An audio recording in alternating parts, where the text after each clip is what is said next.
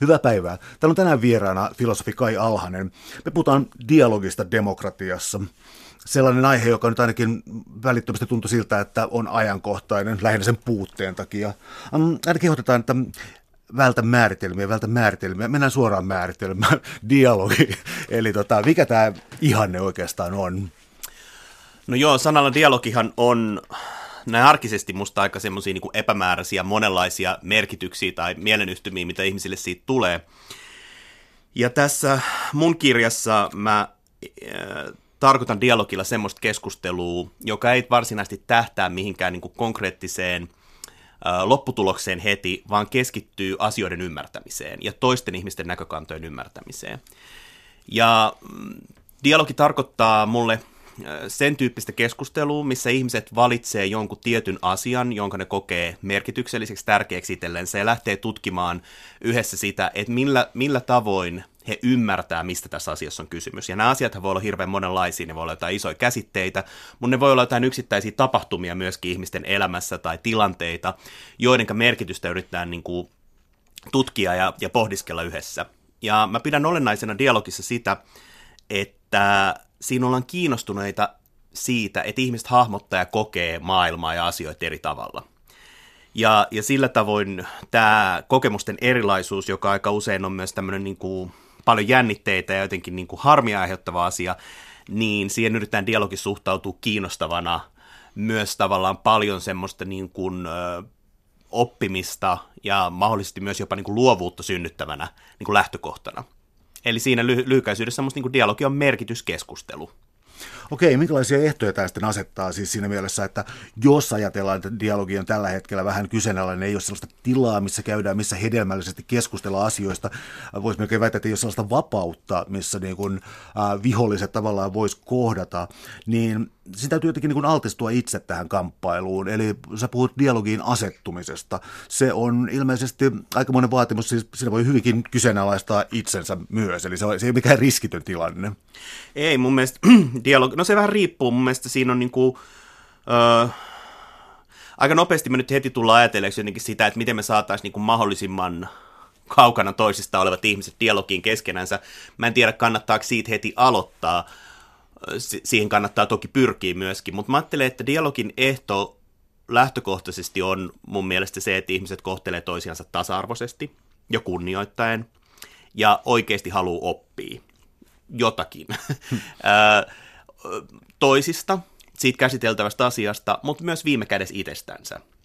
Ja musta dialogi on niin kuin mahdoton käydä kunnolla, jos kaikki osapuolet ei jollain tasolla ole valmiita asettautumaan siihen tilaan.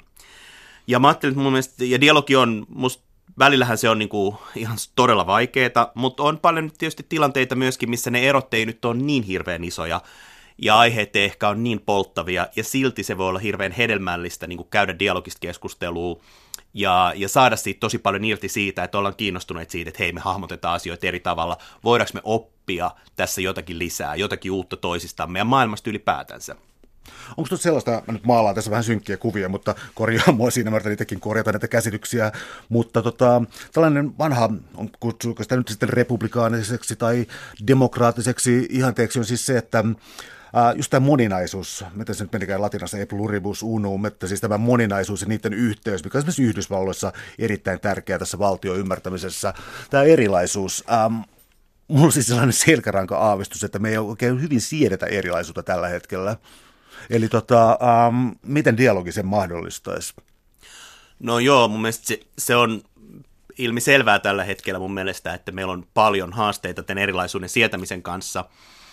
Ja mä ajattelen, että tietysti varmaan syyt on kauhean moninaiset, koska tilanteissa, joissa niin kuin panokset on isot, ongelmat on vaikeita ja ihmisten kokemusmaailmat eroavat toisistansa merkittävästi, niin silloinhan erilaisuudet on tosi haastavia. Nämä on helppo, jos me käsitellään tilanteita, jotka on, meille liittyy niihin suuriin intohimoja välttämättä, me ollaan aika niin kuin, ne erot, jotka on isoja, niin silloinhan sen erilaisuuden kanssa on niin kuin helpompi olla, mutta mä ajattelin, että tämä nykyinen maailmantilanne ja yhteiskunnalliset tilanteet monessa yhteydessä on sitä, että ongelmat on todella monimutkaisia ja vaikeita, ja ihmisten kokemusmaailmat on todella eriytyneitä toisistansa. Ja se on ihan totta, että se on tämän erilaisuuden hyödyntäminen ja sen erilaisuuden niin kuin kanssa työskentelyhän on niin kuin tämän yhden merkittävän niin kuin tämmöisen meidän demokratian poliittisen perinteen niin kuin pääjuonteita. Ja kyllä se juontaa juurensa tietysti myös ihan antiikkiin saakka, ja Aristoteles tekee huomion, että kun eri tavoin maailmaa hahmottavat ihmiset niin kuin harkitsee asioita yhdessä, niin siinä on mahdollisuus päästä parempiin ratkaisuihin, mutta toki siinä on myös mahdollisuus kaikennäköiseen kaaokseen. Et se on ollut aina kauhean kaksiteräinen miakka. Ja siitä on niin kuin syntynyt tämä ajatus, että jos me halutaan elää semmoisessa yhteisössä tai yhteiskunnassa, valtiossa, jossa me niin kuin hyödynnetään tätä erilaisuutta ja oikeasti niin otetaan vakavasti ihmisten yksilöllisyys ja tasavertaisuus keskenänsä tämmöisinä poliittisina toimijoina, niin meidän täytyy oikeasti tsempata sen asian kanssa. Meidän täytyy niin kuin kasvattaa kansalaisia, meidän täytyy harjaantua tämän tyyppiseen toimintaan, koska se ei ole helppoa ja se ei sillä tavoin tule ihmisiltä niin kuin luonnostaan. Eli siinä mielessä niin kuin demokratiaa tai tasavaltalaisuutta tässä niin sanotussa republikaanisessa perinteessä, joka ei tietenkään tarkoita republikaanista puoluetta Yhdysvalloissa, vaan aika muita asioita, niin tämä tämmöinen niin kuin kansalaishyveeseen kasvaminen on ollut ihan hirveän keskeinen edellytys sille, että tasavaltalainen hallinto voi toimia. Ja musta tuntuu, ja mä ajattelen tällä tavoin, että tämä on jollain tavoin niin kuin tiedostettu tietysti tämmöinen kansalaiskasvatuksen niin kuin idea esimerkiksi Suomessakin, mutta jotenkin se on kyllä jäänyt aika heikkoihin kantimiin loppujen lopuksi. Ja jos mä ajattelen, että sen kaksi tärkeintä aluetta, jossa sitä pitäisi tapahtua kotien, tietysti kotikasvatuksen lisäksi, niin on koulut ja työpaikat. Ja näyttää siltä, että me ei olla onnistuttu vaalimaan sitä riittävällä tavalla, koska me ollaan jäänyt tilanteeseen, jossa tämä erilaisuus nyt koko ajan vaan niin kuin kääntyy isoiksi jännitteiksi, isoiksi konflikteiksi ja lamaannuttaa monien meidän yhteisöjen toimintaa, ei pelkästään politiikassa, vaan myöskin työyhteisöissä, naapurustoissa, ihan valtavan monenlaisissa niin kuin yhteyksissä tällä hetkellä. Jatketaan tuosta siis saman tien. Täällä on siis tänään vieraana filosofi Kai Alhanen. Me puhutaan dialogista demokratiassa. Yksi juttu siinä, että jos ajattelee, miten dialogia voisi syntyä, on siis se, että tavallaan vaikuttaa siltä, että on vähän väärin kuvitella, että on ikään kuin valmiita täysiä yksilöitä jollakin tavalla, jotka asettuu dialogiin, vaan kysymyksen voisi kääntää toisin päin, että on olemassa dialogia, joka tuottaa sitten taas niin kuin merkitystä ja yksilöitä. Eli tullaan tähän dualismiin, sitten tietyllä tavalla siis, mitä dialogi ikään kuin, mitä vapauksia se avaa? No, musta on hyvin niin kuin muotoiltu, koska musta dialogi ei voi niin kuin oikein ryhtyä, jos mä ajattelen, että mä oon jotenkin täysin valmis, ja mun ajatukset on valmis, ja mun kokemukset on valmiita, ja mun kannat on täysin lukkoon lyötyjä. Musta oleellista on niin kuin se, että se asenne, jolla mä ylipäätään suhtaudun kanssa eläjiin, niin on se, että mä jaan niiden kanssa samaa maailmaa, josta mä näen vaan jonkun kulman, jonkun puolen. Mun näkökulma, mun perspektiivi maailmaan on väistämättä rajoittunut ja yksilöllinen. Ja siinä on musta kaksi puolta. Toinen on se, että se on puutteellinen, mutta toinen puoli on se, että se on myös ainutlaatuinen. No nythän oikein mä en tiedä kumpaakaan näistä puolista kovin tarkkaan elämässä, että missä kohtaa mä oon niin kuin sokea asioille, mitkä mun perspektiivistä näyttäytyy puutteellisesti, epäselvästi, vääristyneesti mahdollisesti. Ja mä en myöskään tiedä sitä, missä määrin mun oma tapani kokea maailma on aidosti yksilöllinen ja sikäli todennäköisesti hirveän arvokas, mahdollisesti ainakin muille kanssaeläjille. Mun täytyy kommunikoida niiden kanssa. Ja tavallaan tämän tyyppisellä asenteella musta siihen dialogiin niin kuin voi mennä. Ja silloin mä myös ajattelen koko ajan, että siinä on kysymys kasvamisesta ja oppimisesta ja myös yksilönä kehittymisestä. Että yksilöhän ei todellakaan ole niin kuin yksilön yksilöllisyys, siis se, että mikä minussa on jotenkin ainutlaatusta, niin sehän ei ole missään kohtaa valmis, vaan sehän koko ajan kehittyy ja muuttuu niiden kokemusten myötä, mitä me saadaan elämästä.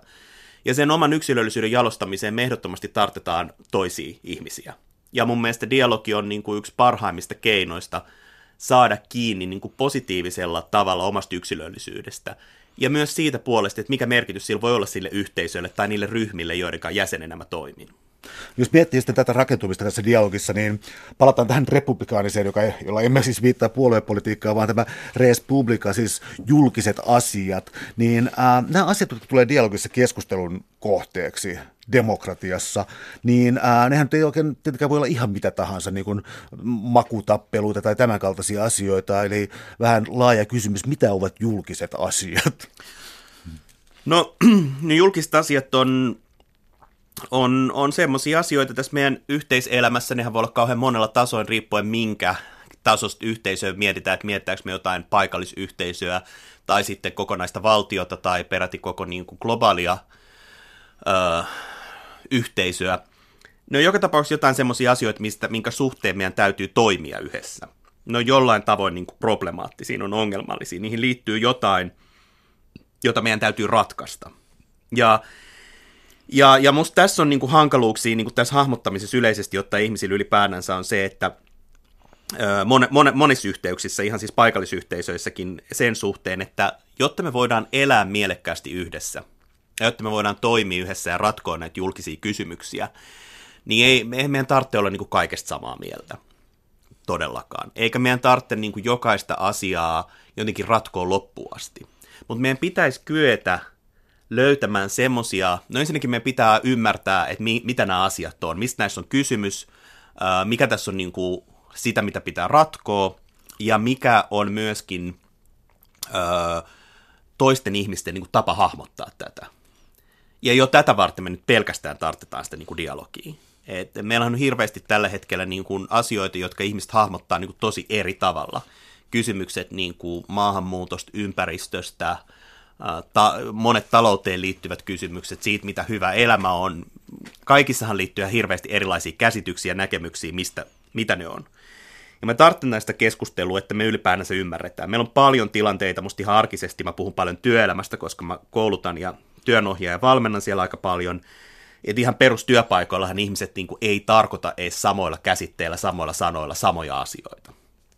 Joten dialogia tartetaan siihen lähtökohtaisesti. Mutta mä ajattelen myöskin niin, ja on musta perusteltua väittää, että semmoinen niin kuin ymmärtämiseen tähtäävä dialoginen keskustelu myös tuottaa parhaimmillaan näihin julkisiin asioihin myös aidosti kiinnostavia ratkaisuehdotuksia. Eli siinä niin kuin parhaimmillaan semmoisessa keskustelussa, missä ei ole pakko heti päästä tulokseen, vaan keskitytään siihen ymmärtämiseen, niin ihmisten mieli voi alkaa toimia paljon vapaammin, kun siinä ei sitä ratkaisupainetta ole, ja sinne alkaa syntyä parhaimmillaan semmoista yhdessä ajattelemisen tilaa, jossa ikään kuin ne ideat, mitä siinä kehitellään, ja ei olekaan niin kuin kenenkään yksilön läpiajamia ideoita, vaan jotain semmoista, jotka elää siinä keskustelussa ja rikastuu siinä matkan varrella. Mä luulen, että suurimmalla osalla ihmisistä on niin kuin jonkinnäköinen niin kuin kokemus semmoisesta keskustelussa, mistä päädytään johonkin, jota kukaan ei osannut ennakoida, ja se on hirveän kiinnostavaa. Mutta semmoista, että se olisi niin kuin systemaattinen, johdonmukainen niin kuin tapa toimia yhteisössä, niin mä luulen, että mun käsitys on se, että siitä ihmisillä alkaa olla vähemmän ja vähemmän kokemuksia. Ja tämä tietenkin mä ajattelin, että menee takaisin siihen, että tämän tyyppinen keskustelu on jotain semmoista, mitä pitää niin kuin harjoitella, ja jos sitä nyt ei ole tullut harjoitelleeksi siellä elämän eri yhteisöissä matkan varrella, niin ne kokemukset jää väistämättä, että se on aika sattumanvarasta sitten, niin kuin, että onko tämmöistä kokemusta. Ja sen takia myöskin sinne tämän tyyppisiin keskusteluihin niin kuin antautuminen niiden puolivalmiinen ajatuksineen ja ideoineen on monelle ihmiselle aika niin kuin tukalaa ja myöskin niin kuin uhkaavaa. Että siinä pitää mennä niin kuin jonkun mukavuusalueen ulkopuolelle, koska siinä voi käydä myös huonosti. Voi käydä niin, että ymmärrys ei lisäänny, ja kun vaan rehellisesti siellä vilpittömästi kertoo omista asioistansa, niin tuleekin turpaa tavalla tai toisella. Täällä on tänään siis vieraana filosofi Kai Alhanen. Me puhutaan dialogista demokratiassa. Napataan nyt sitten vielä tämä demokratia tästä, koska siis tällaiseen niin kuin autoritaariseen johtamismalliin tai johonkin siis fasismiin, tällaiseen niin kuin totalitaarisen hallintotapaan siis ei tietenkään kuulu dialogi. Mutta sitä demokratia on aika hankala käsite, ja siis tällä hetkellä niin kuin demokratia tuntuu olevan ainakin liberaali demokratia jonkinlaisessa kriisissä nyt tässä niin kuin Brexit, Donald Trump-vaiheessa, EUn niin kuin jossakin jonkinlaisessa alamäessä. Eli pitkä harkintatauko. Eli onko se jotain sellaista, mitä liberaali demokratia, sanotaan vaikka Euroopassa toisen maailmansodan jälkeen, tämä rauhan tila ja tällainen, onko joku kummallinen keskustelu kadonnut? Anteeksi, tällainen kysymys. Ei, se on hyvä kysymys, se on tosi vaikea kysymys. No mun mielestä on jollakin tavoin ainakin mulle näyttää ilmeiseltä se, että jotain on muuttunut tosi syvällisellä tasolla. Ja mä luulen, että niitä syitä on aika monenlaisia, ja niillä on varmaan pitkät historialliset kehityskulut, ja ne jollakin tavoin kärjistyy tässä nykytilanteessa. Yksi musta semmoinen iso muutos, mikä on tapahtunut, on se, että jollakin tavoin meidän julkisen keskustelun niin kuin areenat ja julkisen keskustelun muodot on muuttunut ihan hirveän radikaalisti. Tietysti niin kuin pitkälti internetin seurauksen ansiosta, mutta myöskin niin kuin monella muulla tavoin. Ja se musta niin kuin heijastuu tietysti kauhean monella tasolla niin kuin yhteiskuntaa, että meillähän on niin kuin loppujen lopuksi tällä hetkellä aika vähän sitä, että ihmiset esimerkiksi näkis median välityksellä, millaista on dialoginen keskustelu. Tai ylipäänsä semmoinen niin kuin rakentavampi keskustelu. Me nähdään hirveästi eri yhteyksissä ja törmätään jatkuvasti siihen, että ihmiset haluaa niin kuin kärjistää vastakkainasetteluja ja haluaa nöyryyttää toisiansa. Esimerkiksi tämmöisen niin kuin julkisen nöyryyttämisen kulttuuri, musta tuntuu, että se on niin kuin levinnyt ihan räjähdysmäisesti viimeisen 10 vuoden aikana, ainakin mun kokemuspiirissä. Jos katsot esimerkiksi televisiota, niin aika iso osa semmoista perusohjelmistosta, mitä nyt pääkanavilta tulee, on ohjelmia, usein reality-ohjelmia, joissa me nähdään eri tavoin, kun ihmisiä nöyryytetään. Ja tämmöisessä niin kuin asetelmassahan on niin kuin musta selvää se, että jollain tavoin me ei niin kuin, se koko ajan niin kuin ruokkii meillä niin kuin tietyn, aivan toisenlaista asennetta niin kuin kohdata toisia ihmisiä ylipäätänsä, joka estää sitä, että pystyisi käymään heidän kanssaan dialogista keskustelua. No se toinen juonne, mikä tietysti on kytköksissä tähän tietenkin, on se, että meidän yhteiskunta korostaa hirveästi kilpailua. Meille kauheasti toitotetaan niin kuin talouden, asiantuntijoiden ja poliitikoiden ohelta, että, on, niin kuin, että me ollaan kriisissä, jossa nyt pitää niin kuin ihan hirveästi kamppailla selviytymisen puolesta. Ja tosi moneen paikkaan me ollaan niin kuin tuotu tavallaan niin kuin kilpailuasetelmiin. Kilpailussa ei ole minusta sinänsä mitään pahaa, mutta jotta se ei muuttuisi niin kuin yhteiskuntaa ja yhteisöjä tuhoavaksi voimaksi, niin sillä pitäisi olla kyllä aika selkeät areenansa. Niin kuin urheilukilpailuissa on, jossa se on tavallaan niin kuin selvää, missä se kilpailu tapahtuu, ja että se tapahtuu niin kuin aika säädellysasetelmassa. No nyt esimerkiksi tämmöiset kilpailumekanismithan on levinnyt ihan hirveän voimakkaasti kouluihin, työpaikoille. Niitä on ihan valtava määrä tämmöistä kilpailua ja vertailua. Tämä myöskin vaikeuttaa sitä, että ihmiset lähtisivät niin kuin keskustelemaan toistensa kanssa sillä tavoin, että siellä on lähtökohtana jotenkin niin kuin yhteinen toiminta, toisten kunnioittaminen, uusien asioiden löytäminen, niin kuin ennakoimattomuus, epävarmuuden sietäminen. Nämä ei niin kuin tunnu sopivan näihin perusmalleihin, mitä meillä on niin kuin alkanut olla joka puolella.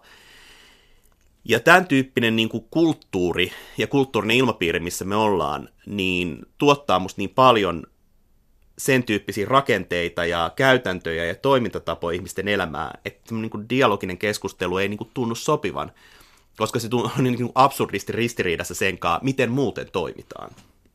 No tuo herättää myös kysymyksen siitä, että antiikin Kreikan, sanoisiko nyt demokratiakokeilut, oli kuitenkin siis rajallisia. Siis siinä mielessä, että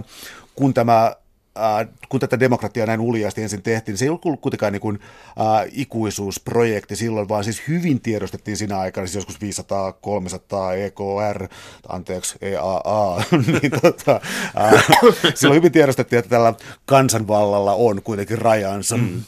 Eli mitä opetuksia tuolta jo tulee siis siitä, että siis samaan aikaan niin kun kansanvaltaa täytyy jotenkin hillitä, täytyy olla jotain mekanismeja, edustuksellisuutta tai jotain. Eli tämä siis oli jo niin kun läsnä tässä varhaisessa demokratiakehityksessä. Oli, ja sen takia, koska se demokratia oli niin jotenkin hauras ja vaarallinen ja arveluttava poliittisen yhteiselämän muoto, niin monethan merkittävät filosofit, erityisesti Platon ja Aristoteles, jonkin jälkivaikutus on ollut tosi iso, niin päätyi Platon viime kädessä täysin hylkäämään demokratian ja Aristoteles kyllä niin kuin aika lailla muotoilemaan sen perusideoit uusiksi. Ja kyllä se perusymmärrys tietenkin oli se, että ei ihmisluonto, siis ihmisten perustapa olla ja suuntautua elämässä, niin ole sellainen, jossa jatkuvasti ihmiset, tai ainakaan välttämättä edes riittävässä määrin ihmiset asettaisi jotenkin semmoisen yhteisen hyvän oman edun tavoittelun eteen. Ja jotta tämmöinen niin kuin elämä nyt ylipäänsä olisi mahdollista, missä niin kuin iso joukko ihmisiä jotenkin tasa-arvoisesti yrittää hoitaa asioitansa, niin silloinhan se tarkoittaa sitä, että siellä pitäisi olla riittävän paljon sitä porukkaa, joille se yhteinen etu on jostain syystä niin kuin kiinnostavaa. Ja he kykenevät sitä tavoittelemaan ja näkemään jotenkin joustavasti sen oman edun ja yhteisen edun niin kuin suhteen. Ja se traditio niin kuin kulkee tänne meidän niin kuin uudelle ajalle saakka ja nykyaikaan saakka, että kyllä sitten kun niin kuin modernit demokratiat lähtee syntymään, tulee isoja valtioita, Yhdysvallat ekana, Ranska myöhemmin, niin kyllähän siellä ollaan hirveän huolissaan jatkuvasti tästä asetelmasta. Ja aina periaatteessa kuitenkin tarjotaan myös niin kuin samantyyppisiä lääkkeitä vähän eri muodoissa, mutta se peruslääke on se, että kansalaisia pitää koulia tähän elämänmuotoon, heitä pitää siis kasvattaa tasa-arvoisen yhteiskunnan jäseniksi ja kunnioittamaan toisiansa, ja niitä taitoja pitää olla, joilla toimitaan yhdessä tasa-arvoisissa asetelmissa. Ja sitten pitää olla instituutioita ja rakenteita, jotka niin kuin itsessään synnyttää niitä tasa-arvoisia asetelmiä, koska ihmisethän ei ole niin kuin kyvyltänsä ja taidoltansa tasaverosia. On valtavan isoja eroja siinä. Joten jos me halutaan niin kuin toimia kuitenkin tasa-arvoisesti, meillä täytyy olla semmoisia rakenteita ja käytäntöjä, joissa me kokoonnutaan ja kohdataan toisiimme ilman, että me annetaan näiden erilaisuuksien niin kuin jyrätä toinen toisiansa. Ja sen takia tietysti niin kuin julkisella keskustelulla on tietyn tyyppiset lähtökohdat, tämmöiset poliittiset elimet, parlamentit, kaikki muut kokoontumiset, niissä on tietyt lähtökohdat, jotka niin kuin suojaa sitä, että ihmiset kykenisivät olemaan niissä tilanteissa tasa-arvoisia ja kuitenkin säilyttää sitä yksilöllisyyttänsä ja niin kuin siinä asetelmassa tuottamaan aidosti jotain hyödyllistä ja mielekästä sille yhteiskunnalle ja yhteisölle. Mutta nämä on aika kovia vaatimuksia, ja jos ei näistä pidetä tosi paljon huolta, niin heti kriisitilanteissa tämän tyyppiset alkaa huojuu. Ja mä ajattelen, että musta me nähdään se nyt, että koska meillä on niin monta kriisiä päällekkäin, ja voidaan ehkä sanoa, että monet demokratiat ei ole pitänyt riittävästi huolta näistä tärkeistä edellytyksistänsä, niin nyt ne demokratiat huojuu. Ja osa niistä on jo kääntynyt tämmöisiin autoritäärisiin hallintoihin, koska se on niin suuri houkutus siinä vaikeassa tilanteessa. Epävarmuudessa ihmiset on peloissaan, niitä on helpompi manipuloida silloin, niin se on niin suuri se houkutus, että ratkaistaan tämä jollakin muulla tavoin, koska tämä on niin pirun hidasta ja tietyllä tavalla myöskin tehottoman tuntusta tämä tämmöinen tasa-arvoinen niin kuin, yhdessä niin kuin tarpominen. Tuo tasa-arvo vielä, siis sulla on demokratialuvun alalukuna siis tasa-arvoinen vapauden vaarat, mitä me nyt tässä niin selvästi käsitellään. On, yksi on siis tämän tasa-arvokäsitteen radikaalisuus, koska siis kun mä mietin noita antiikin Kreikan vapauskäsitystä, niin siis vasta tämä taistelu tai poliittinen kamppailu tai agon, tämä niin kuin vastustajan kunnioittaminen, niin siis se on tämä tasa-arvoisuus ja se on niin kuin äärimmäisen radikaali juttu, jossa siis laitetaan itsensä peliin, kunnioitetaan vastustajaa, kamppaillaan poliittisesti, siinä tuodaan tavallaan niin kuin tämä erilaisuus tähän julkisen alueelle ja se tasa-arvo on niin radikaali vapauden käsite, että meidän on hankala ymmärtää sitä. Ja kun me keskustellaan jotain nyt maahanmuutosta tai muuta, niin siis niin kuin toi juntti on tota mieltä, noi elitistit on tätä mieltä ja muuta. Niin onko tämä tasa-arvo itse asiassa joku sellainen, niin kuin, minkälaista pitäisi verrata? Johonkin alastomuuden tilaan riisutaan kaikki tällainen, niin kuin, tai sulkeistetaan, pyritään sulkeistamaan niin kuin sukupuolta, koulutusta ja muuta, ja juttelemaan, ei edes juttelemaan, vaan käymään kamppailua tasa-arvon välissä. Eli mä tarkoitan tällä sitä, että onko väärin tällaiset, niin kun, että hyökätään ihmisryhmän tai ihmisten kimppuun, dissataan täysin niiden taustat ja tällä tavalla niin kun tuhotaan tasa-arvon vaatimuksia. Horisiko me ihan omiani vai kuulostaako tämä jotenkin? No ei, se niinhän on käynnissä koko ajan ja mun mielestä se on niin kun tärkeää jotenkin tajuta, että musta se on niin kun globaalisti tärkeää ymmärtää, mutta nyt nykyisten yhteiskuntien, siis näiden demokraattistenkin yhteiskuntien sisällä on tärkeää tajuta, että meillä on hirveän iso joukko ihmisiä, jotka ei halua tasa-arvoa. Ne haluaa hierarkisuutta, ne haluaa, että meillä on paljon ihmisiä, ja mä ajattelen, että se on peruspiirre myös inhimillisessä luonnossa, ei se ole mikään semmoinen, mistä myös me jotkin sivistyneemmät ollaan jotenkin vapaita, vaan että sehän on semmoinen niin kuin puoli ihmisessä, mikä pitää jollain tavoin niin kuin jatkuvasti voittaa. Se, että mä en haluaisi niin kuin asettaa itseäni radikaalisti toisia ylemmäs ja ikään kuin taivuttaa heitä manipuloiden tai jopa jotenkin vähän niin kuin väkivaltaisesti omaan tahtooni. ja se vaatii jatkuvaa niin kuin työtä. No, miten tämä voi nyt sitten onnistua? Niin kyllä mä ajattelen edelleenkin, että se yksi merkittävä vastavoima, tietysti me tarvitaan ne instituutiot, jotka lainsäädännön kautta niin kuin toteuttaa ja suojaa vähemmistöjä ja yksilöitä ja niin kuin ylläpitää sitä tasa-arvoa, mutta se on vähän hengetöntä, jos ihmisillä ei ole kokemuksia. Eli me tarvittaisiin lisää kokemuksia siitä, että se tasa-arvo tämmöisenä radikaalina lähtökohtana ihmisten välisessä kohtaamisessa on mielekästä. Että siitä syntyy oikeasti jotain hyvää ja että sen puolesta kannattaa taistella myös niissä tilanteissa, missä se on pirun vaikeaa ja vastenmielistä. Ja musta tämä on se, mitä ne tarkoitti siinä republikaanisessa perinteessä länsimaispolitiikan filosofiassa, kun puhuttiin niin kun siitä, että tarvitaan semmoista niin kun kansalaishyvettä, että ihmiset rakastaa, ainakin kohtuullinen määrä kansalaisia rakastaa sitä elämänmuotoa. Siitä, että ollaan tasa-arvoisia ja siitä, että ollaan vapaita. No tämmöistä on niin kuin vaikea rakastaa tämmöistä elämänmuotoa, jos ei siitä ole kourin tuntuvia kokemuksia. Ja mä itse ajattelen sillain, ja sen takia mä nyt palaan tähän dialogiin jälleen kerran, koska musta dialoginen keskustelu on yksi, ainakin mulle, kaikkein merkittävimpiä kokemuksia siitä, että tämä on jotain, mitä kannattaa rakastaa, vaikka tämä on myös tosi vaikeaa. Koska silloin, kun sä pääset semmoisiin keskustelutilanteisiin, missä ne erot on aika isoja ja jännitteetkin voi olla kohtuullisen suuria ja on vaikea ymmärtää toisia ihmisiä ja ärsyttää moni tilanne, mutta kuitenkin saa sen kokemuksen, että jotenkin se oma ymmärrys lisääntyy ja että pystyy alkaa ymmärtää ihmisten toisenlaisia tapoja kokea maailmaa ja näkee, että se vie meitä yhteisönä myös eteenpäin. Niin tämmöiset kokemukset on mulla ainakin se moottori, joka niin kuin, saa kirjoittamaan tämmöisen kirjan tai yrittämään tekemään semmoista duunia, mitä mä teen niin kuin pääsääntöisesti vaikka työyhteisöjen kanssa. Että tämän tyyppinen elämä itsessään on niin kuin hyvää ja merkittävää. Ja itse asiassa vaan ton tyyppisessä elämänmuodossa mä esimerkiksi koen, että mä voin olla vapaa. Koska jos mun tasa-arvoisuutta ei hyväksytä erinäköisissä tilanteissa, niin enhän mä voi olla kovin vapaa silloin myöskin. Et siinä mielessä, mutta näistä pitää saada aika kourin tuntuvia kokemuksia jonkin verran ainakin, ja sitten pitää olla niin kuin, mun mielestä usein filosofina tietysti ajattelee, että on hyvä olla käsitteellistyksiä, siis kirkkaita ideoita, mistä tässä on kysymys, että me voidaan myös älyllisesti eritellä sitä, ja sitten meillä pitää olla niin kuin toimintaa, käytäntöjä, joissa ihmiset saa uudestaan ja uudestaan kosketuksen tämän tyyppisiin arvoihin, jotka muuten ei välttämättä niin kuin toteudu tässä monimutkaisessa hankalassa maailmassa. Ja nämä kaikki ehdot pitäisi jotenkin saada levitettyä demokraattisessa yhteiskunnassa mahdollisimman laajalle, koska tämä on niin helposti uhattua silloin, kun ihmisten väliset niin kuin erot ja jännitteet ja ongelmat niin kuin lisääntyy.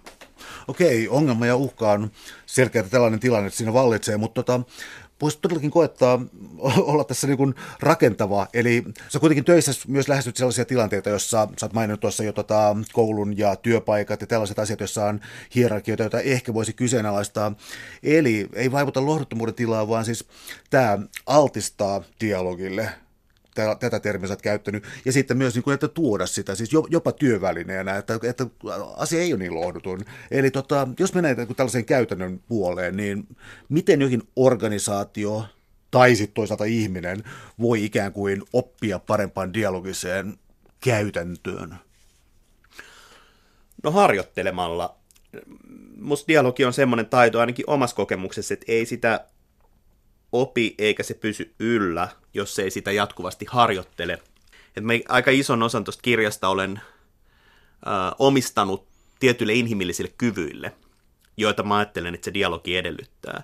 Ja mun mielestä näiden kykyjen ylläpito, sekä niistä tietysti dialogien avulla, mutta myös niin kuin muuten elämässä, on musta tällä hetkellä täysin avainasema. Ja se on tietenkin sitä, mitä ihmiset voi yrittää niin kuin kauhean monessa yhteydessä tehdä.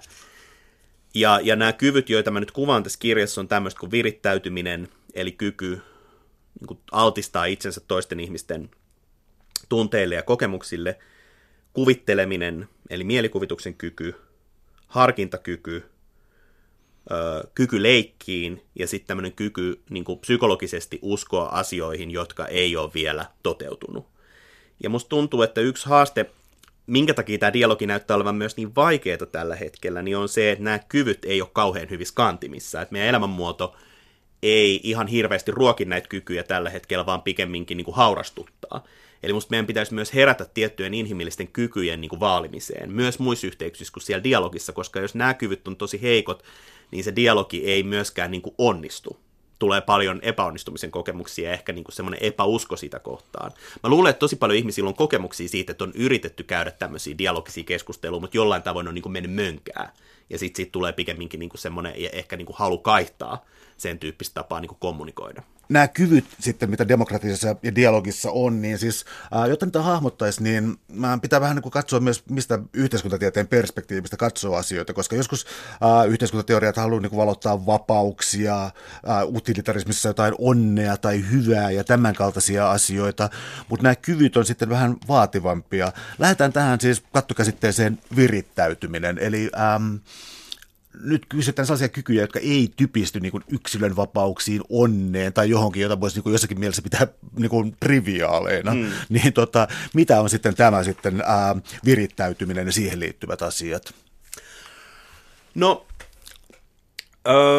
mun mielestä ylipäänsä, kun me mietitään sitä, että jos me palataan tähän koko keskusteluun, että miten demokratia nyt voi tämmöisenä yhteiselämän muotona toimii. Ja jos sen yksi tausta-ajatus on se, että ihmisten pitää olla jollain tavoin kyvykkäitä kansalaisina elämään sen tyyppisessä tasa-arvoisessa yksilöiden vapautta kunnioittavassa yhteiskunnassa ja silti niin kuin ratkoo yhdessä niitä ongelmia, niin silloin musta se kysymys aika nopeasti kyllä kääntyy tietenkin siihen, että mitä kaikkea pitää osata, minkälaisia niin kuin inhimillisen kyvykkyyden puolia on syytä niin kuin vaalia ja kehittää, ja sitten tietenkin musta se kääntökysymys, mitä en kauheasti käsittele, olisi tietenkin se, että mitä puolia ei ole syytä hirveästi ruokkia, koska musta meissä on myös primitiivisesti aika paljon semmoisia yhteiselämälle tuhoisia niin kuin puolia myöskin. Mutta jos mennään tähän niin kuin näihin demokratialle ja nimenomaan tälle dialogiselle keskustelulle olennaisiin kykyihin, niin tämä virittäytymisen kyky on sillä tavoin musta aika perustava. Eli mä tarkoitan tällä virittäytymisen kyvyllä sitä, että me inhimillisenä olentoinahan me ollaan jatkuvasti vuorovaikutuksessa ympäristön kanssa, ja me reagoidaan asioihin, joita siellä ympäristössä tapahtuu. Ja kun me kasvetaan pienestä vauvasta aikuiseksi, niin mehän pystytään kehittämään sitä, että mille asioille me niinku tavallaan altistetaan itsemme, mille me herkistytään. Me pystytään sulkemaan osa ärsykkeistä vähän niinku pois ja sitten suunnata omaa huomioon johonkin ja myös altistuu tietyn tyyppisille ulkopuolisille niin kuin tapahtumille. Ja tämä virittäytyminen on se puoli tästä inhimillistä toiminnasta, jossa me niin kuin altistutaan kokemaan tietynlaisia, niin kuin herkistytään tietynlaisille niin kuin kokemuksille. Ja dialogin kannalta on se, että meillä olisi aika hyvin kehittynyt kyky, dialogin kannalta on tärkeää, että meillä olisi aika hyvin kehittynyt se kyky, jolla me altistetaan itsemme toisten ihmisten kokemuksille ja niiden kokemusten vivahteille. Koska jos me halutaan, jos dialogin tehtävänä on ymmärtää toisia ihmisiä, ymmärtää toisten ihmisten erilaisuutta ja erilaista tapaa kokea maailma, niin meidän täytyisi pitää huolta siitä, että meillä on tämmöinen kyky hyvin käytössä, jolla me ollaan sensitiivisiä sille, mitä toisissa ihmisissä tapahtuu siinä keskustelutilanteessa. Ja sitä kautta me pystyttäisiin niin tavoittamaan mahdollisimman laajasti ja monipuolisesti sitä erilaisuutta. No, ja tämmöinen kyky, niin kuin kaikki inhimilliset kyvyt, nehän on vähän niin kuin lihaksia siinä mielessä, että ne vahvistuu, kun niitä treenataan, ja jos niitä ei treenata, ne niin kuin surkastuu.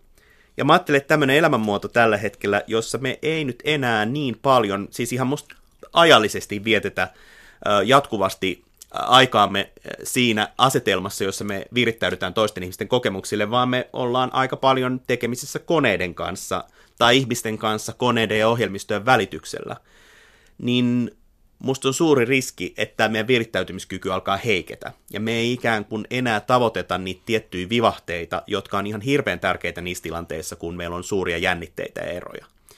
Ja itse mä ajattelen, että kun iso osa mun työtä on sitä, että mä tapaan ihmisiä ryhmissä useimmiten, mutta myös yksilöitä, ja me keskustellaan ja pohditaan niitä työhön liittyviä kysymyksiä, joissa mä toimin niin kuin työnohjaajana tai valmentajana tai kouluttajana, niin mä tietenkin myös ihan omassa kokemuksessani huomaan sen, että kuinka paljon se, että miten sitä niin kuin panostaa siihen, että mä tavoitan niitä vivahteita, niin vaikuttaa siihen, mitä me saadaan aikaiseksi niissä keskusteluissa.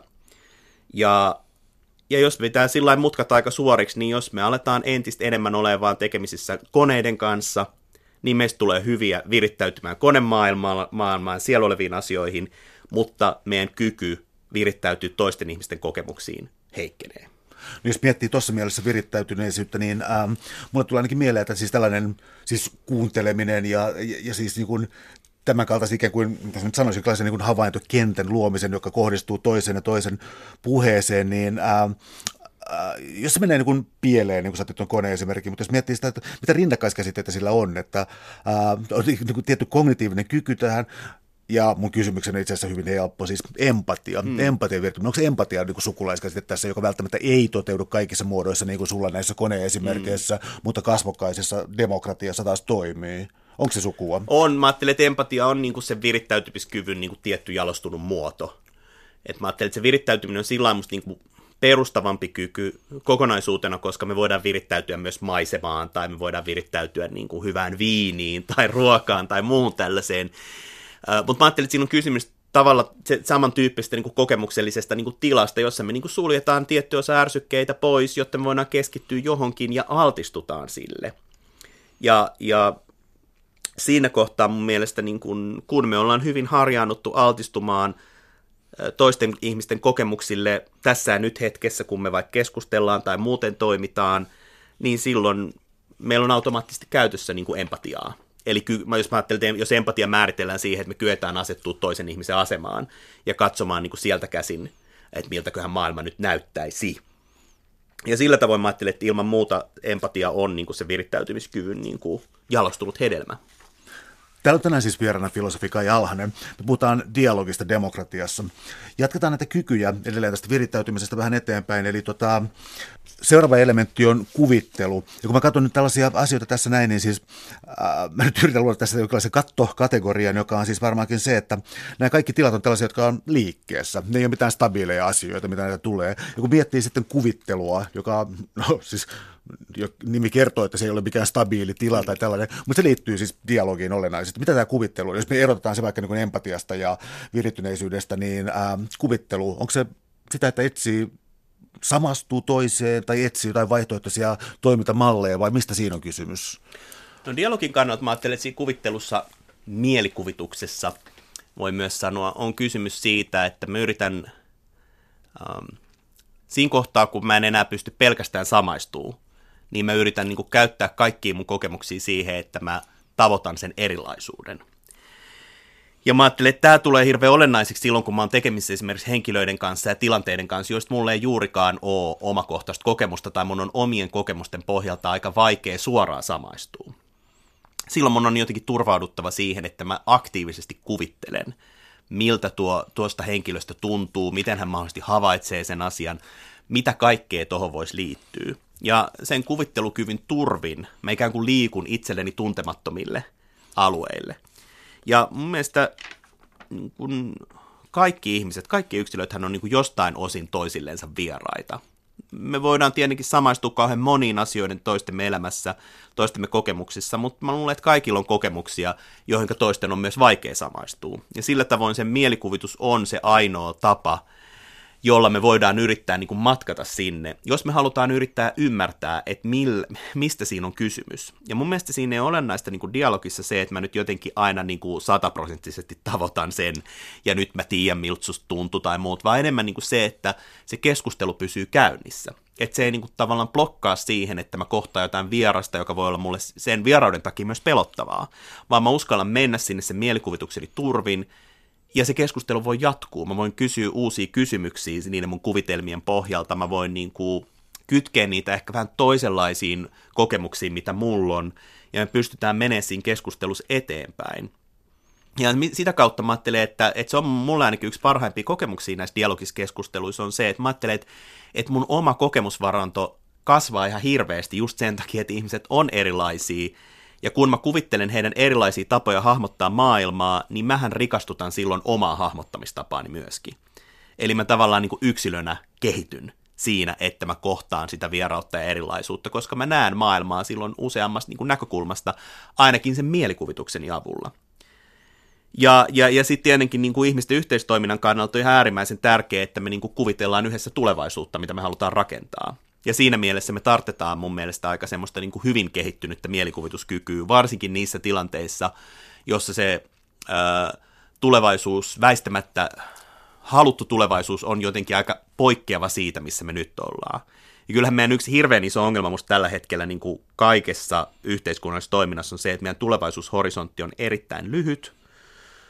Pääsääntöisesti musta tuntuu, että se on noin puoli vuotta, hirveän monessa yhteydessä, katso mitä tahansa, monissa paikoissa ei sitäkään, niin kyllä meidän tarvitsisi hirveästi ponnistella niin kuin semmoisen yhteiskuvittelun eteen, jotta me pystyttäisiin luomaan niin kuin pitkäjännitteisempiä tulevaisuuskuvitelmia, joihin me voidaan niin kuin riittävästi sitoutua yhdessä.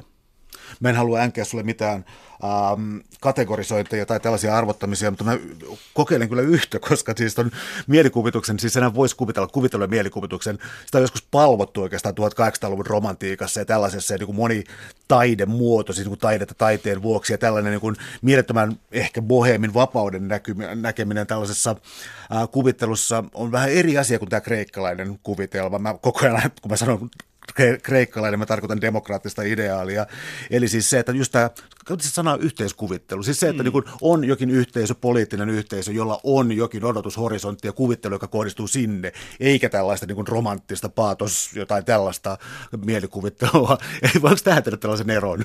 No voi tehdä, ja mä ajattelen siis, että no mielikuvitus on sillä lailla musta jännä kyky, kun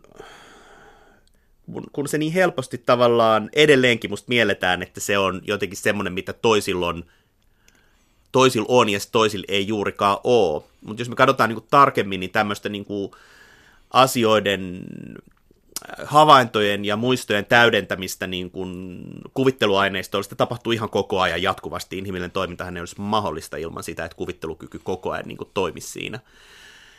Mutta mä ajattelin, että kyllä, niinku, vaikka nyt tarvitse mennä semmoiseen niinku romantiikan palvomiseen, niin mä ajattelin, että kyllähän sillä tavoin musta sitä, ehkä semmoisen, niinku, vaikka mä ajattelin, että se on eri asia ilman muuta niinku monessa kohtaa se, että mitä tarkoitetaan semmoisella niinku yhteisöllisellä kuvittelulla niinku demokratian hengessä versus semmoiseen niinku kauhean yksilökeskeiseen suurten mielikuvituksellisten nerojen palvontaan, niin mä ajattelin, että kyllä tässä on niinku välialue, joka on musta hirveän tärkeä, joka on se, että kyllähän niinku taide erityisesti niinku pitää meidän mielikuvitusta myös elävänä. Ja sillä tavoin me niinku, musta tarvitaan niinku sitäkin musta tosi paljon tällä hetkellä, että meillä on tämmöisiä niinku henkilöitä ja ryhmiä, jotka kultivoi ihan erityisellä tavalla mielikuvitusta, oman mielikuvitustansa ja tuottaa teoksia, jotka myös laajalti muita ihmisiä auttaa kehittää kuvitelmaansa. Jos mä ajattelen, niin minkä merkitys jollain kirjallisuudella, musiikilla, kuvataiteella, elokuvilla, kaikella on sille, että ne voi parhaimmillaan niin kuin stimuloida ja avartaa meidän niin kuin kuvitteluhorisontteja. Mutta on myös pakko sanoa sillä, että musta tämä mielikuvituksen romantisointi on sillä vaarallista, koska mielikuvitus ja tämmöinen yhdessä kuvitteluhan on ihan hyvin voi olla todella arveluttavien päämäärien käytössä. Ja mä ajattelin, että kyllähän meillä on nyt valtava koneisto käytössä täällä ympäri maailmaa, joka ohjaa ihmisiä kuvittelemaan semmoisia tulevaisuushorisontteja, jotka on aika niin kuin vihamielisiä demokratialle. Ja kyllähän me tiedetään historiasta myöskin, miten nerokkaasti monet poliittiset ääriliikkeet on käyttänyt tämmöistä kollektiivista kuvittelua, että jotkut natsithan oli aivan niin kuin neroja tämän asian suhteen, ja myös monet tämmöiset niin kuin kommunistiset, autoritääriset liikkeet on ollut erittäin taitavia niin kuin valjastamaan tämmöistä kollektiivista kuvittelua, että sillä tavalla musta se mielikuvitus on niin kuin välttämätön, tärkeä kyky, jota pitää kultivoida, mutta se on myöskin kyky, jonka suhteen pitää varsinkin tässä kollektiivisessa ulottuvuudessa olla myös todella kriittinen. Että tavallaan semmoinen niin äärilaitaan hyppääminen, että vaan palvotaan sitä kuvittelun voimaa, niin se on myös sellaisenaan mun mielestä vaarallista. ymmärtääkseni systemaattisen kreikkalainen tässä ajattelussa, koska siinä on nimenomaan, niin kuin, että ei voi mennä tällaiseen absoluuttiin, niin, vaan se on se jännite, joka tuohon tulee. Jännitettä lisää harkinta, joka on sitten taas sitten, tuntuu liittyvän rationaalisuuden hyveeseen, en ole aivan varma tästä, mutta siis harkinta ja myös tällaisen niin kuin ikään kuin arvomuodostelman tekeminen, muun muassa kysymys taisi olla myös siitä tuossa sun jaottelussa, eli mitä tämä tällainen arvioiminen tai harkinta itse asiassa on? No harkintakyky on mun, tässä kirjassa mä esitän, että se on kyky ja nojaan jo Aristoteleen määritelmiin, mutta vähän yritän sitä vielä kehitellä nykyaikaisemmillakin ajatuksilla, niin tarkoittaa sitä, että ihminen yrittää miettiä, että miten se niin kuin oma toiminta kytkeytyy näihin maailman syy-seuraussuhteisiin. Ja millaisia niin kuin päämääriä on mielekästä tavoitella ja mitä keinoja niihin pitäisi käyttää, mitkä keinot niin kuin oikeasti on järkeviä keinoja. Tämän kyvyn kehittyminen edellyttää sitä, että me oikeasti otetaan selvää, miten tämä maailma toimii ja miten meidän ympäristö toimii ja miten me itse voidaan omilla teoillamme niin kuin vaikuttaa siihen. Ja nyt mun mielestä kaikki tämmöinen nopea tempoisuus ja sitten monimutkainen ympäristö, jossa nämä syy-seuraussuhteet hämärtyy ihan siinä arkisessakin ympäristössä, niin heikentää meidän harkintakyvyn kehitystä. Ja mun mielestä tämmöistä impulsiivisuutta on tosi paljon, ja meillä on hirveästi teknologisia laitteita, jotka helpottaa elämää monella tavoin, mutta lisää semmoista reaktiivisuutta. Että ihmiset ei, koska harkinnan ytimessähän on se, että tulee joku impulssi toimii, niin pysähtyy ennen kuin toimii, ja käy läpi eri vaihtoehtoja, että mitäköhän tästä seuraa. Ja mitä rikkaammin pystytään käymään niitä vaihtoehtoja läpi, niin sitä parempia ratkaisuja me varmaankin pystytään tekemään. Ja tässä myös tietenkin toiset ihmiset on ihan korvaamaton apu, koska mulle ei tulisi ikinä monessa tilanteessa mieleen ne kaikki mahdolliset syy-seuraussuhteet, johon se mun oma toimintani voi kytkeytyä, jos en mä pystyisi miettimään niitä asioita yhdessä toisten kanssa. Ja tässä musta dialoginen keskustelu on niin kuin valtava iso apu ihmisille ylipäänsä, koska se, että me hahmotetaan just erilaisista näkökulmista sitä, mitä meidän toiminnasta voi seurata ja mitä meidän toiminnasta voi seurata yhdessä, niin mahdollistaa musta semmoisen kestävän niin kuin vastuullisen toiminnan. Ja tällä tavoin niin kuin tämmöisessä nopeasti toimivassa maailmassa meidän pitäisi raivata tilaa tämmöiselle niin kuin harkinnan hetkille ja yhteisöllisen harkinnan hetkille ja kehittää tietoisesti tätä kykyä, kun me niin helposti nykyään vaan toimitaan monessa kohtaa ilman, että siihen tulee sitä harkintaa väliin. Täällä on tänään siis vieraana filosofi Kai Alhanen. Me puhutaan dialogista demokratiassa ja vähän myös sen uhkakuvista nykyisinkin. Nämä kyvyt, yksi yleinen, tai siis yksi yleinen seikka, joka näihin kykyihin liittyy, on se, että ne on tavallaan myös hyveitä. Tällaisia, nekin on taas jo niin kuin kreikkalaisessa ajattelussa mukana. Mutta pointti, kun puhutaan hyveistä ja tällaisista resursseista ja muista, niin niitä täytyy hankkia, niitä täytyy vaalia ja kukaan ei ole näissä niin kuin seppä syntyessä. Eli tämä on siis voimakkaasti sellainen kuva, että ollaan hyvin aktiivisessa yhteiskunnassa. Eli onko tässä nyt siis tällainen tietty passiivisuuden tila, josta tulisi nyt vähän niin kuin herätellä ja siis siirtyä jonkinlaiseen aktiivisempaan yhteiskuntanäkemykseen ja kokemukseen? No, toi on hyvä kysymys, koska mä ajattelen, että voisi melkein sanoa toisaalta, että pitäisikö meidän raivata lisää tilaa sille passiivisuudelle, koska mehän ollaan ihan hyperaktiivisessa yhteiskunnassa tällä hetkellä. Et jotenkin musta meillä ei ole niin kuin tasapainossa toiminnan ja sit toiminnan seurausten niin kuin läpikäyminen. Tämä on tämmöinen John Dewin filosofiasta tuleva musta erittäin yksinkertainen, mutta hyvä jaottelu sille, että semmoinen niin kuin hyvät, eheät kokemukset, joiden varassa me niin kuin musta voidaan suunnata meidän elämää ja toimintaa, niin on semmoisia, että me toimitaan, mutta meillä on myös tavallaan sille passiivisuudelle, siinä mielessä passiivisuudelle tilaa, että meillä on mahdollisuus käydä läpi niitä toiminnan seurauksia ja vetää niistä johtopäätöksiä ja sen avulla suunnata toimintaa eteenpäin. Ja jos mä ajattelen työelämää, suomalaista työelämää, jonka kanssa mä oon paljon tekemisissä, niin kuin eri näkökulmista, niin mä ajattelen, että jos nyt jollekin tavallaan tarvittaisiin tilaa, niin me tarvittaisiin sille läpikäymiselle tilaa. Musta lähtökohta tietenkin jotenkin se, että ei saisi olla, niin kuin, että jos passiivisuuden sanan korvaisi sanalla reaktiivisuus, niin silloin mä ajattelen, että joo, me tarvitaan enemmän semmoista niin kuin vastuullista aktiivisuutta eikä vaan reagoimista, mutta me tarvittaisiin paljon tällä hetkellä tiloja, jossa meillä olisi mahdollisuus yhdessä ja yksin käydä läpi sitä, että mitä kaikkea meidän toiminnassa tällä hetkellä oikeasti seuraa.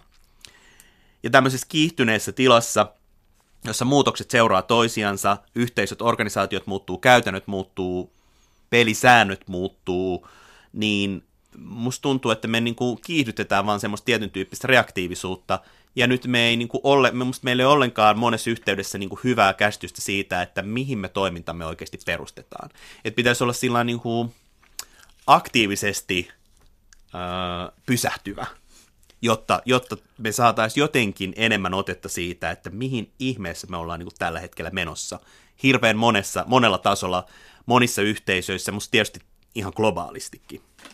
No sä tuossa selvästi korjasit jo mun näkemystä tuosta, kun mä korostin tätä aktiivisuutta ja toit tämän passiivisuuden, niin I stand corrected, koska kirjasin lopussa, että tuut tähän niin kuin osallisuustajuun, joka mahdollistaa siis julkisen keskustelun, suppeamman keskustelun, sosiaalisen keskustelun ja ikään kuin dialogia voi kyllä käydä itsensäkin kanssa. Eli tämä osallisuustaju ja nykytilanne, niin miten me voitaisiin sitä lähestyä? No, tätä kirjaa kirjoittaessa paljon mietin sitä, että mikä olisi semmoinen niin kuin kokoavampi käsite sille kansalaishyveelle, mitä nyt vaaditaan, koska musta on sillä tavoin mulle selvää, että vaikka me voidaan ammentaa paljon antiikista ja erityisen paljon kaikesta siitä, mitä modernin demokratian yhteydessä on tapahtunut ja kehitelty niin kuin politiikan filosofiassa, niin tämä maailma on niin kuin peruuttamattomasti toinen. Ja se on toinen jotenkin kauhean monella tavalla, mutta musta se yksi haaste siinä on koko ajan se, että nämä asiat on niin pirun monimutkaisia. Ja meillä pitäisi olla sillä tavoin niin kuin erilainen ymmärrys myöskin siitä, että minkälaiseen kansalaisuuteen me kasvatetaan maailmassa, joka on globaali, ja jossa meidän pitäisi huomioida myöskin meidän niin kuin eri tavalla, paljon syvällisellä tavalla meidän vuorovaikutussuhteet niin kuin elollisen luonnon kanssa meidän ympärillä. Ja mä ehdotan tässä mun kirjassa lopuksi tämmöistä osallisuustajun käsitettä, joka mun mielestä on semmoinen hyve, joka parhaimmillaan lähtee kehittymään nimenomaan dialogisten keskustelujen avulla.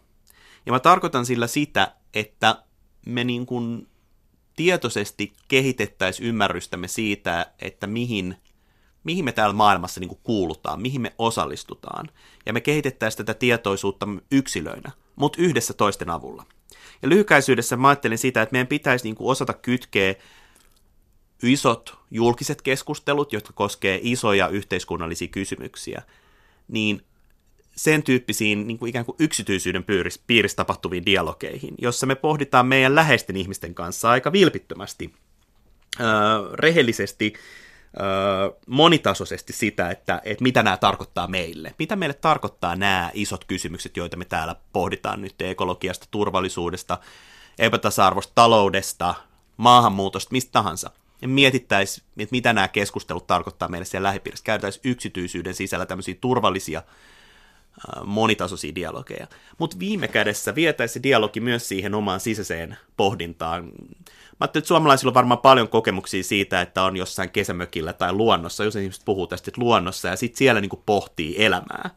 Et meillä olisi niinku vahvat kytkökset sen julkisten keskustelujen, yksityisyydessä käytyjen dialogien ja sen sisäisen dialogin välillä. Mä ajattelin, että siellä sisäisessä dialogissa mä kuitenkin viime kädessä, siellä mulle jotenkin asettuu se kysymys, että mitä mä teen, mikä mun paikka on, mikä mun osallisuus on tässä maailmassa, mitä mä päätän sen pohjalta tehdä. Ja tämä kokemukset, nehän mä vien taas niihin yksityisyydessä käytyihin dialogiin, ja parhaimmillaan niistä nousee taas jotain uutta, joka elävöittää niitä julkisuudessa toivottavasti käytäviä dialogeja. Suuret kiitokset keskustelusta, Kai Alhanen. Oli ilo. Kiitos.